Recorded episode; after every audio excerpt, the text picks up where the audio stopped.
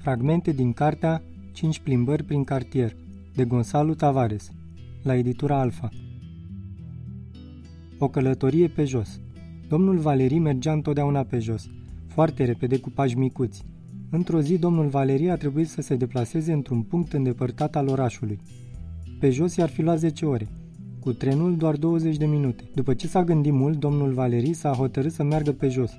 Domnul Valerii a explicat – Cine îmi garantează că locul în care ajung după 10 ore e același cu locul în care ajung în 20 de minute?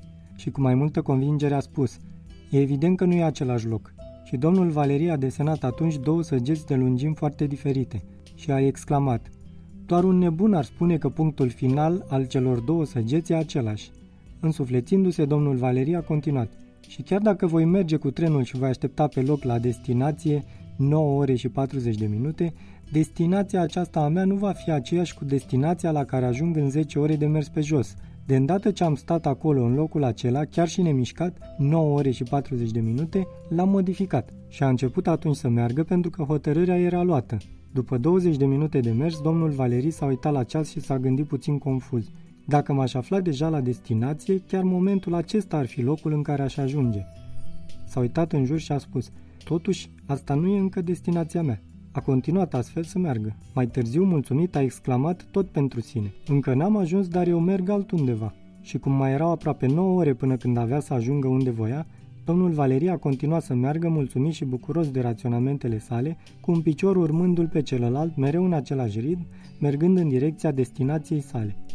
Pe mine nu mă înșală nimeni, șoptea domnul Valerii, care începuse să transpire mult. Proiecte Pădurea se dezvolta încet, după cum era obiceiul de secole, când sosi un om și prezentă un proiect. Timp de trei zile tăiare copacii. A patra zi se odigniră după atâta trudă.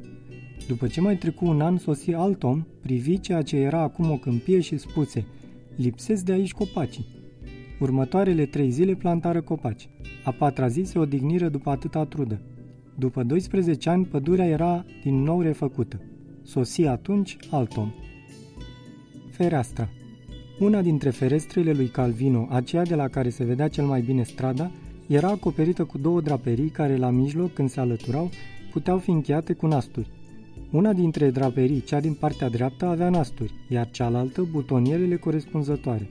Ca să se uite pe fereastra aceea, Calvino trebuia mai întâi să descheie cei șapte nasturi unul câte unul.